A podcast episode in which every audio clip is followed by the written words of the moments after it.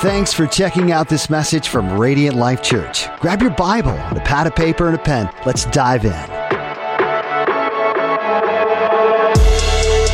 Well, it's great to see you guys here this morning. I am Pam Carey, ministry coordinator here at the church and pastoral student. I've been on stage one other time before. And that other time, I talked about biblical community. It's something I'm passionate about. You usually see me up here making announcements, so I thought I'd give you another announcement while I'm here on stage, and it has to do with biblical community, and it's our next women's ministry event. It's our adventure night out at Roush World. You've heard us talk about it maybe a week or two already, but this is just a great time for ladies and girls, 13 and up. We want to start mixing the different generations together, mentor relationships, pouring into the younger generation, the older generation, learning from the younger generation. We can always learn from each other.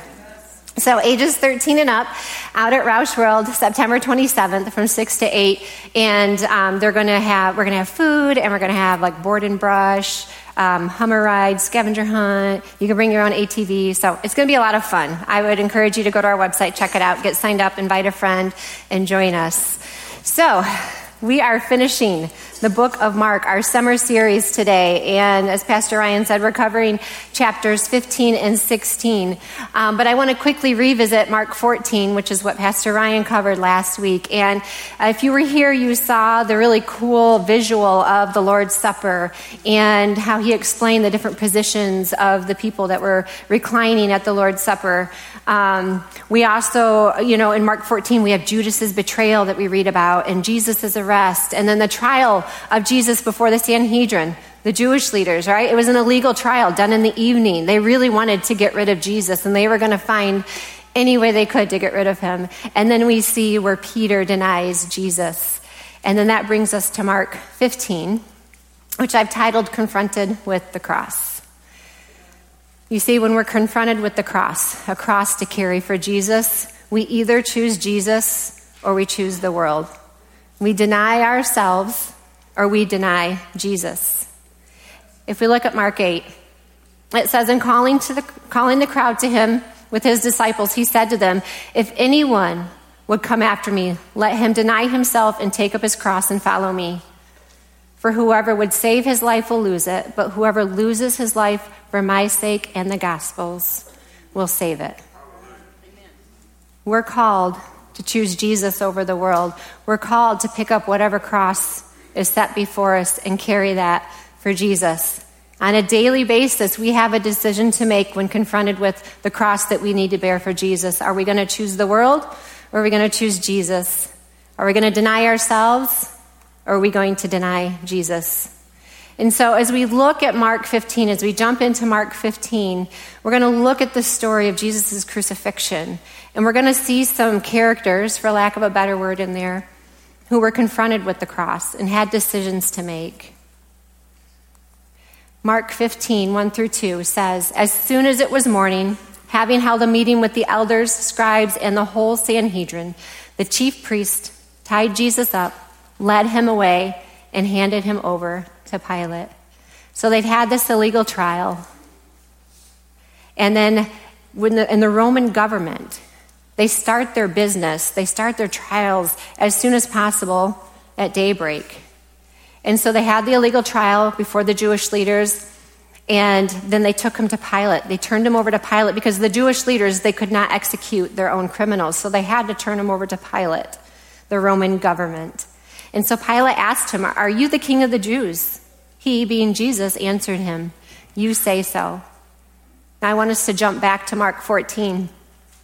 This is the trial before the Sanhedrin. It says, again, the high priest asked him, are you the Messiah, the Son of the Blessed One? I am, said Jesus, and you will see the Son of Man sitting at the right hand of the Mighty One and coming on the clouds of heaven. The high priest tore his clothes. Why do we need any more witnesses, he asked. You have heard the blasphemy. What do you think? And they all condemned him as worthy of death. You see, they didn't like that he was claiming to be the Son of God. But they knew that the Roman government wouldn't care if Jesus was claiming to be another God, because the Romans, they had many gods. So he would just be another one that they would add to the collection. They knew that the Roman government didn't care about that. So when they brought him before Pilate, they said, he's claiming to be the king of the Jews. Well, in the Roman culture, there's only one king, and that's Caesar. Now we have a political threat. Now the Roman government has to pay attention to this. So at this festival, there's a festival that's happening right now, and it's the Passover festival. This is where annually the Jewish community is celebrating the exile from the Egyptians and the slavery back in Exodus, where they're celebrating when their firstborn were saved as God's judgment came down upon the Egyptians and their firstborn were taken, they were killed, right? Annually, they are celebrating this. And this is the festival that's going on. It's the Passover festival. So at the festival, Pilate used to release for the people a prisoner whom they requested. There was one named Barabbas who was in prison with rebels who had committed murder during the rebellion.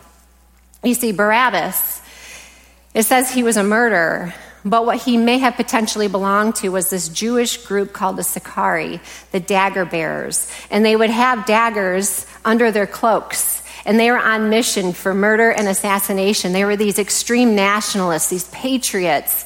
And so the crowd may have seen Barabbas as a bit of a hero to them. You see, the crowd was not made up typically of Jesus. It probably was not made up of Jesus's followers.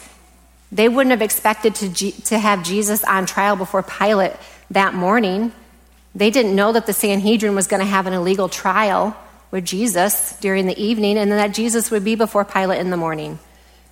So this was just the Jewish community from Jerusalem. So it says the crowd came up and began to ask Pilate to do for them as was his custom, to release a prisoner. Pilate knew that Jesus was an innocent man. It says, Pilate answered them, "Do you want me to release the king of the Jews for you?" For he knew it was because of envy that the chief priests had handed him over. Pilate didn't care for the Jewish leaders. They weren't his favorite. He knew they were up to something. His wife had also warned him to wash your hands of Jesus. She was tormented in a dream. So Pilate was trying to get away from having to make a decision about Jesus. It says, but the chief priests, the Jewish leaders, the Sanhedrin, stirred up the crowd so that he, Pilate, would release Barabbas to them instead. So the Jewish leaders knew that the people that were there watching the trial, that they may have viewed Barabbas as a bit of a hero, and they played on that, and they stirred them up so that Pilate had no choice but to release Barabbas. So wanting to satisfy the crowd, Pilate released Barabbas to them. On a daily basis, when confronted with the cross, we either choose Jesus or we choose the world. We deny ourselves or we deny Jesus. And in this moment, we see that Pilate wanted to satisfy the crowd. He wanted to take the path of least resistance. If he had made the decision to release Jesus, he would have had this political uprising on his hand, and he didn't want that. But I want to ask you, how often do we make decisions based on our desire to satisfy the crowd, to not look weird to people, to our family, to our friends, to not take the hard road, but take the easy road according to the world? Every day we have a decision to make. Are we going to satisfy the crowd, or are we going to choose Jesus? Choose the world, choose Jesus. Deny ourselves or deny Jesus. So we jump back in. Wanting to satisfy the crowd, Pilate released Barabbas to them, and after having Jesus flogged, he handed him over to be crucified. So flogging back in that time wasn't just the whip. It was a whip with these metal pieces on the end that would tear the flesh and the muscle.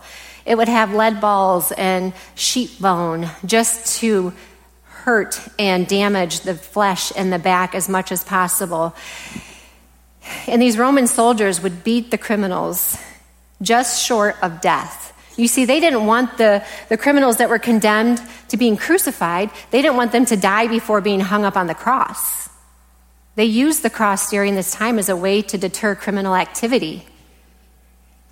So they didn't want these criminals dead before they made it to the cross. They wanted them hanging on the cross because people would walk by and they would see them hanging there.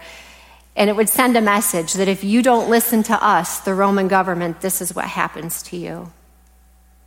So they beat Jesus with this, just short of death, tearing his flesh down to the bone, an innocent man suffering for us.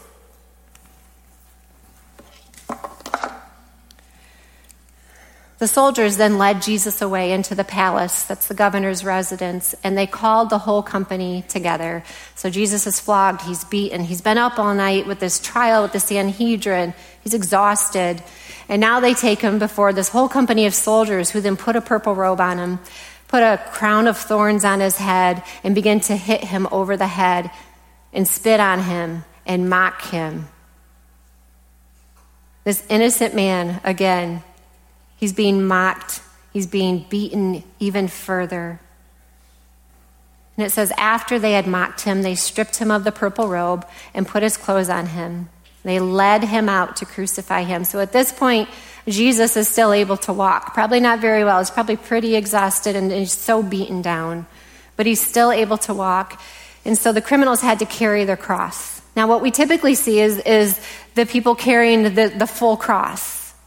That's not accurate. More than likely, they had the cross beam that they were carrying, 75 to 100 pounds, still a lot when you have been beaten and flogged and your flesh is torn apart. So this map right here kind of gives us a quick view of Jesus's night. He was arrested in the Garden of Gethsemane, and then he was taken to the palace of the high priest for the trial before the Sanhedrin. Then he was taken before Pilate. Pilate thought he had a way of not dealing with Jesus, so he sent him to Herod. Herod sent him back to Pilate. Nobody wants to deal with it. And then that's where Pilate had sentenced him to be hung on the cross, and then he was led out to Golgotha, outside the city walls. There's a couple different places. They're not entirely sure where Golgotha is, but there's a couple different places that they have a good idea as one or the other, but it was outside the city walls. So as Jesus is carrying the crossbeam, he falls under the weight of the crossbeam. He's exhausted and beaten. It says they forced a man coming in from the country who was passing by to carry Jesus' cross. He was Simon of Cyrene, the father of Alexander and Rufus. They brought Jesus to the place called Golgotha, which means place of the skull. So then they nail Jesus' wrists to the cross, nail his feet, hoist him up to hang on the cross for our sins. You see, Jesus submitted to his heavenly Father's will for you and for I. This innocent man came to earth to take on our sin so that we could spend eternity with him. So as he's up here on the cross, it says, those who passed by were yelling insults at him, shaking their heads and saying, "Ha, the one who would destroy the temple and rebuild it in 3 days? Save yourself by coming down from the cross." In the same way, the chief priests with the scribes were mocking him among themselves and saying, "He saved others, but he cannot save himself. Let the Messiah, the King of Israel, come down now from the cross so that we may see and believe." Even those who were crucified with him taunted him. And I love this quote from David Guzik. It says, "It is precisely because Jesus would not come down that we believe in him. Jesus did something greater than come down from the cross. He rose from the dead." Jesus could have come down from that cross. He submitted to his heavenly Father's will. He took the cross for you and for I. He bore our sin on that cross. An innocent man. I can't even imagine. He took the sin of past, present, future. He took the sin of everyone, you and I, and future sin on himself so that we could be reconciled to our Heavenly Father. So as Jesus hung up on that cross, he let out a loud cry and breathed his last. Then the curtain of the temple was torn in two from top to bottom. The presence of God was no longer confined to a room. We had access at this point now to Holy Spirit. Holy Spirit is living inside of us. We don't have to go to a building. He is within us. It says, when the centurion who was standing opposite him saw the way he breathed his last, he said, truly this man was the Son of God.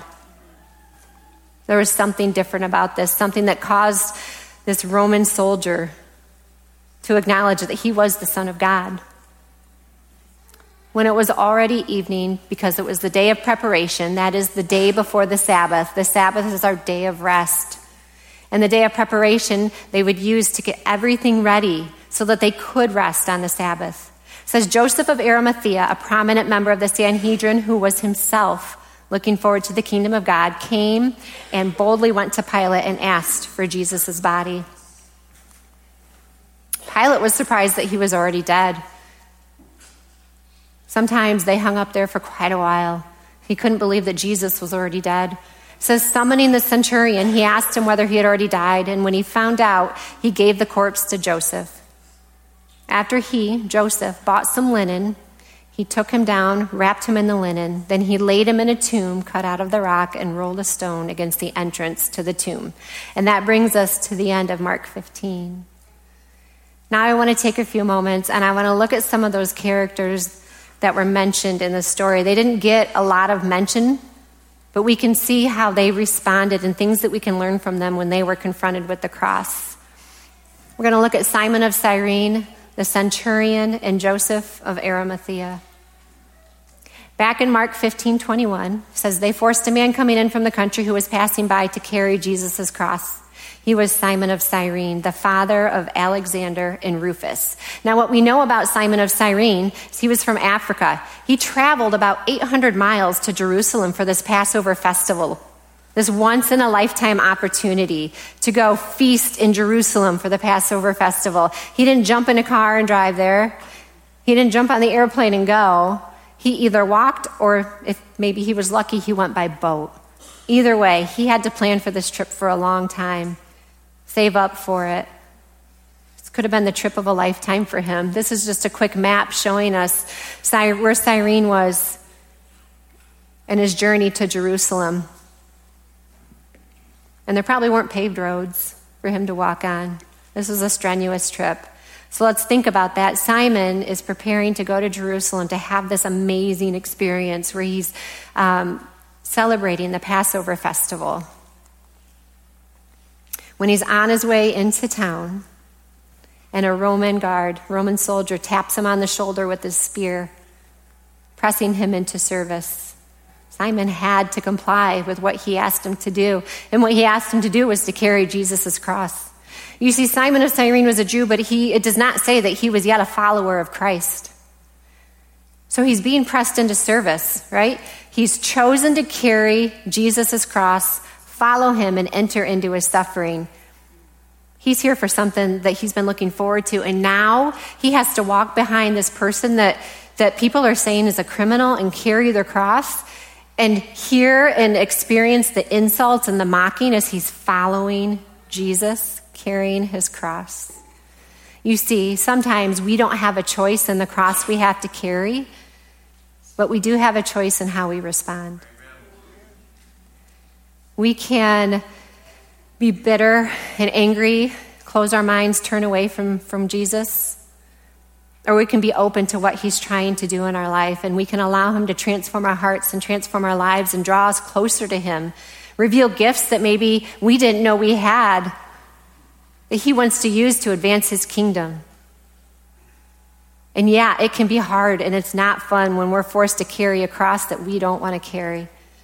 But Jesus is with us, and he's trying to break through to us in those moments.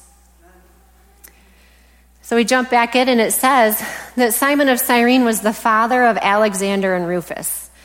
Why do we mention that? Why do we care who his kids were? Well, the early readers of the gospel, those who were reading this, that meant something to them.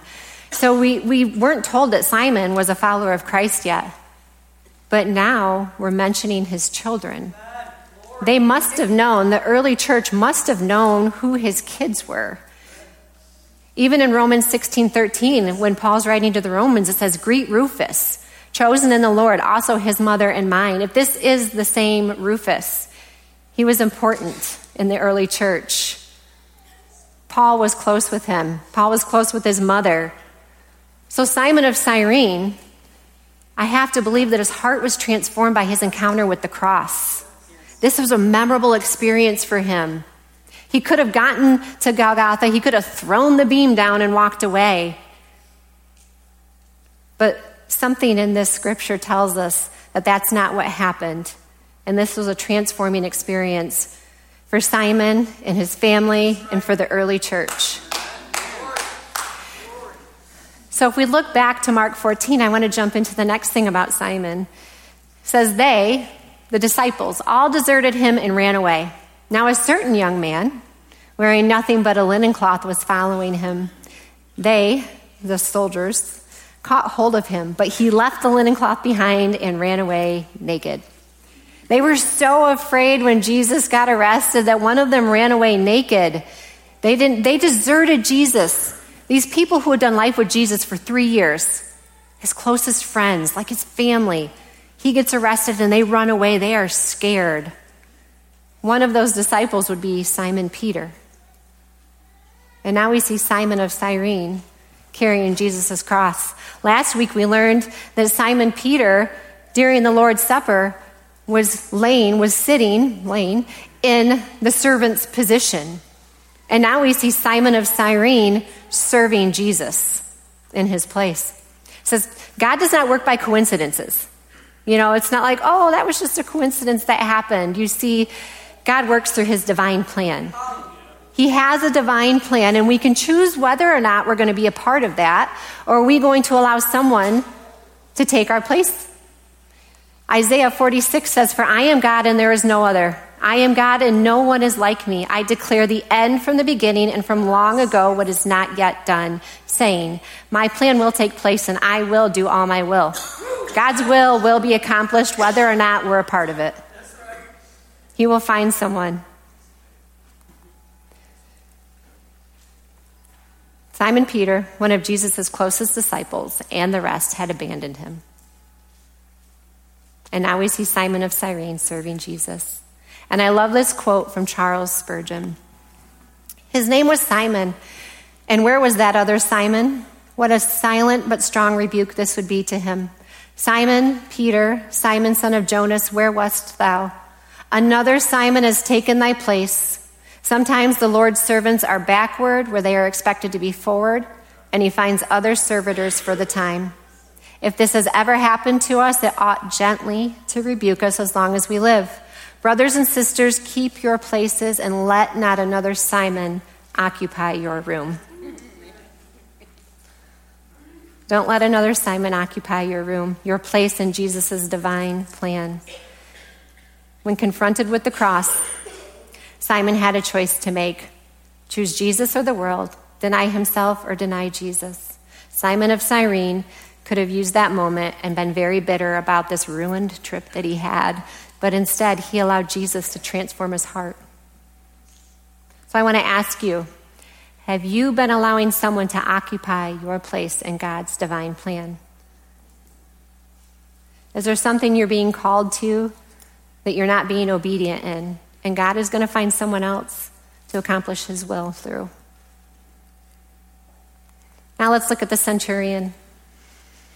It says, "When the centurion who was standing opposite Jesus saw the way he breathed his last, he said, 'Truly this man was the Son of God.'" So here's what we know about the centurion. He was a Roman officer who commanded a unit of 100 soldiers. A century, 100. He was most likely the one supervising the crucifixion. He was in charge of the crucifixion. He would have been present for the beating and the mocking of Jesus. He would have seen the way that Jesus responded to those that are accusing him, those that are lying about him, those that are beating him, insulting him. And he had witnessed many crucified before Jesus, but there was something different about this. He had witnessed many crucified before him, but this was different. And then it says, again, that when he saw the way he breathed his last, he said, "Truly, this man was the Son of God." You see, Jesus had been in front of the centurion the whole time. The centurion had been with Jesus through the trial and through the beating and the mocking, and then had supervised him being hung on the cross. Jesus had been in front of him the whole time, but it took the power of the cross, seeing the way that Jesus died on the cross, for him to break through to the centurion. When confronted with the cross, the centurion had a choice to make. Do I deny myself or do I deny Jesus? Do I choose the world or do I choose Jesus? And he stated, truly, this man was the Son of God. He acknowledged that this was the Son of God. Again, he could have faced ridicule. Here he was, this person in charge of crucifying him, and now he's saying, truly, this was the Son of God. I gotta believe that he had a personal encounter with Jesus, transformed his life, set hearts on fire. When we have a personal encounter with Jesus, when we really know him, he has the power to transform our lives and set our hearts on fire for him. So I want to ask you, are you missing Jesus right in front of you in your everyday life? Are we too busy? Are we full of anger, bitterness, jealousy, whatever it might be? Are we focused on other things, worldly things, that we're not looking for Jesus and that we don't see the way that he's moving all around us? Is he trying to break through to us, but we aren't looking for him? Jesus wants to break through in our lives. There's so much more that we can experience in our relationship with him. There's so much more that he wants to accomplish through us for his kingdom. We have to be looking for him. We have to allow him to break through to our lives. And lastly, worship team, you can come on up. Joseph of Arimathea. Says Joseph of Arimathea, a prominent member of the Sanhedrin who was himself looking forward to the kingdom of God, came and boldly went to Pilate and asked for Jesus' body. Now here's what we know about Joseph. He was wealthy. Says he was a prominent member of the Sanhedrin, the ones who tried Jesus. He was a well-respected leader in the Sanhedrin, the ones who put Pilate or Jesus before Pilate to be hung on the cross. Very likely he was present during Jesus' trial before the Sanhedrin. Some say that what we know about that trial could have come from Joseph. And he was a secret disciple of Jesus. You see, during that trial, it may have said that he didn't agree with it, but it doesn't say that he said anything against it.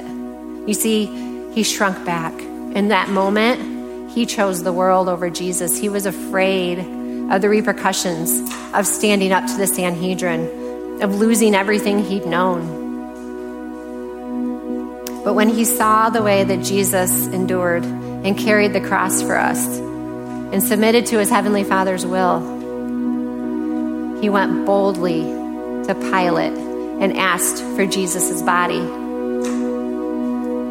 Despite Joseph's past inaction, he showed courage and boldness when confronted with the cross.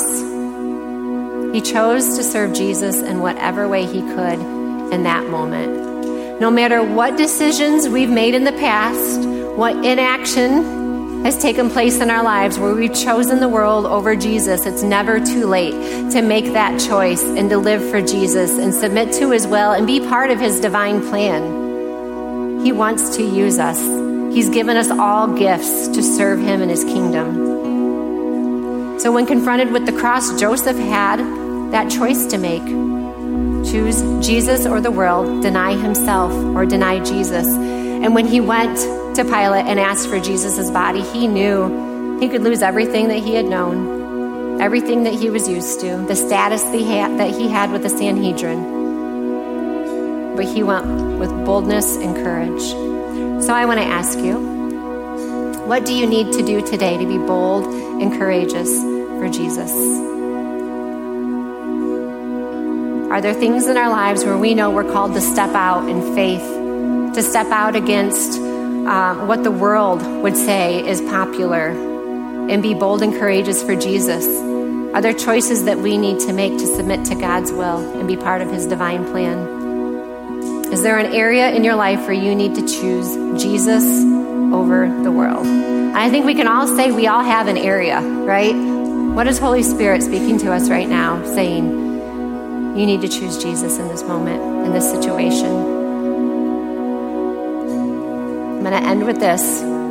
Jesus chose us, so let's choose him. Just close your eyes for a moment and really ask yourself the question, is that really a statement I can say right here, right now? More than anything, do I really want Jesus? Just with your eyes closed, just think about that.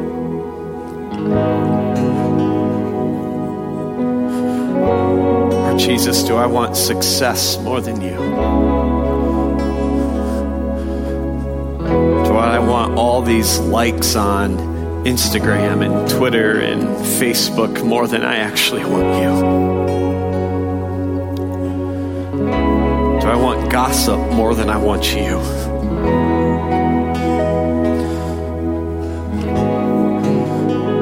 Do I want curse words more than you?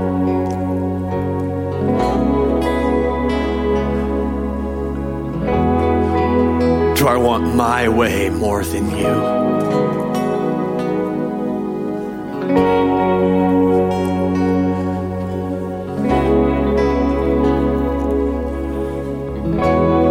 Jesus, as we sung that together, may it not be a lie from our lips, but a truth from the depth of our heart. I just want you. Nothing else. Nothing else will do. I just want you.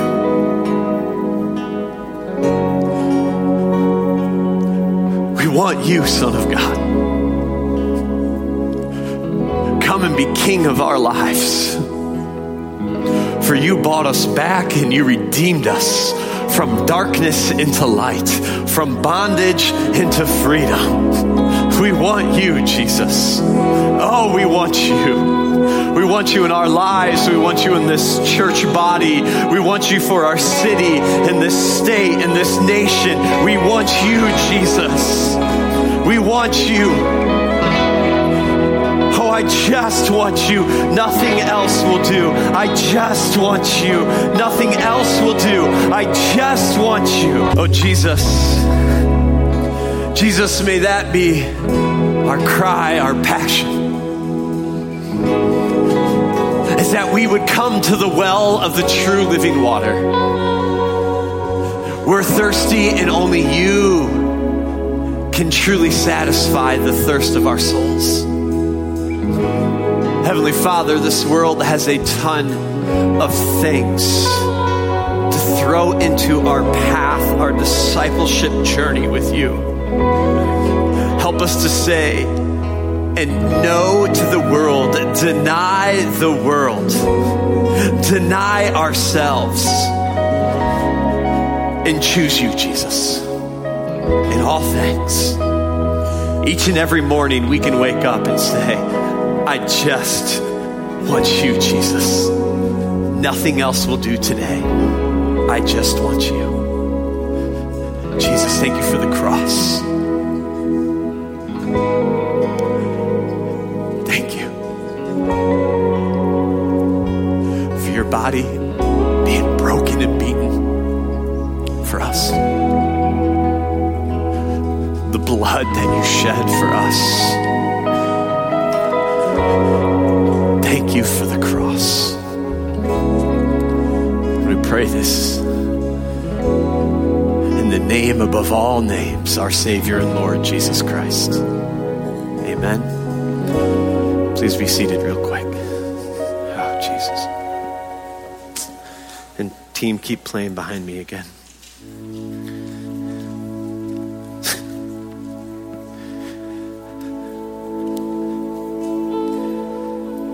Mark 16 begins with the idea that the Sabbath is over.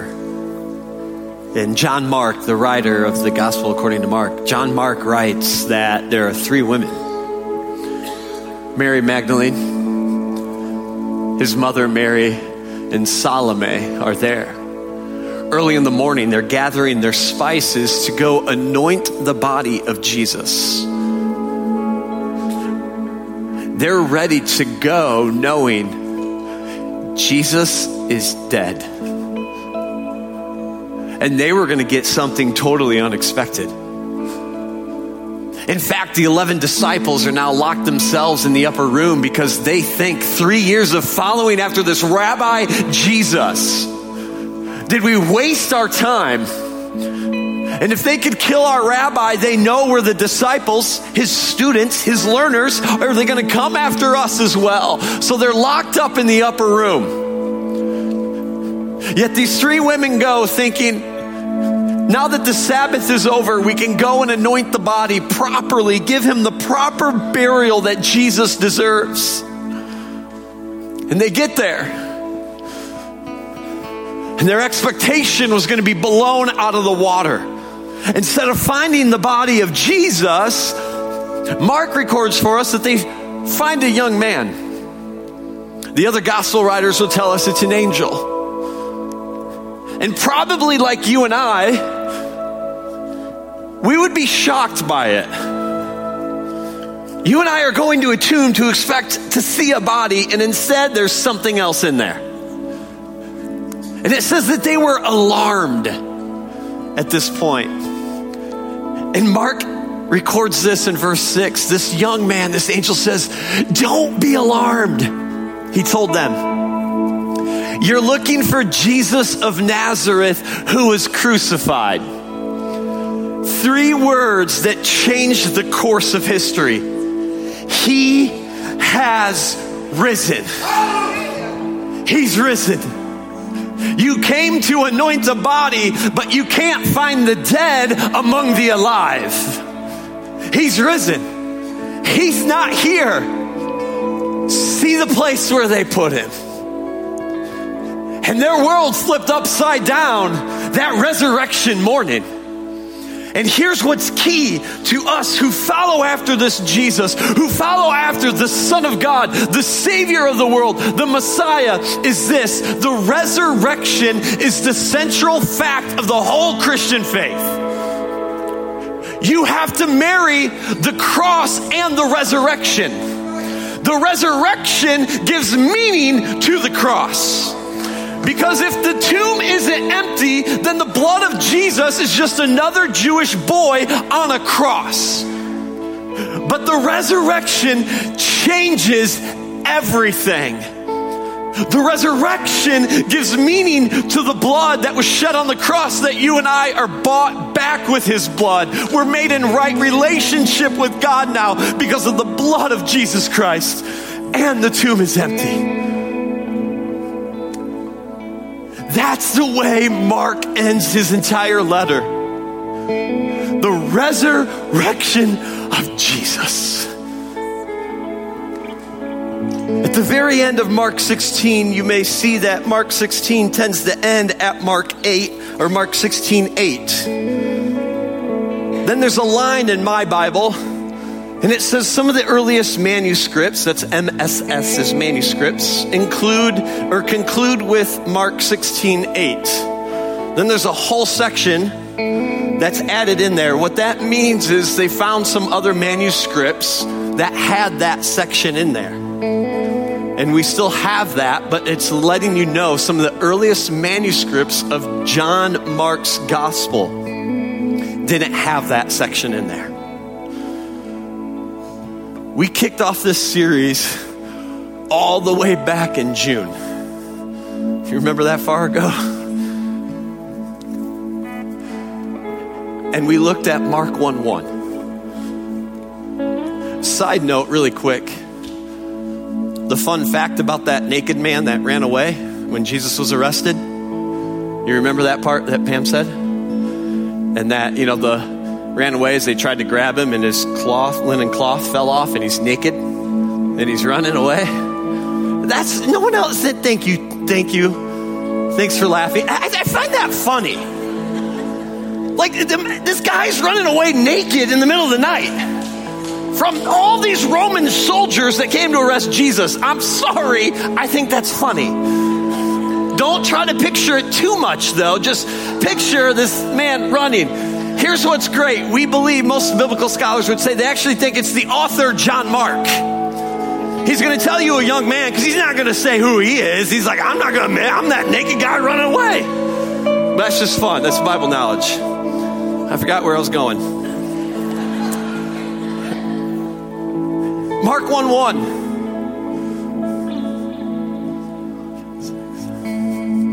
These 12 words.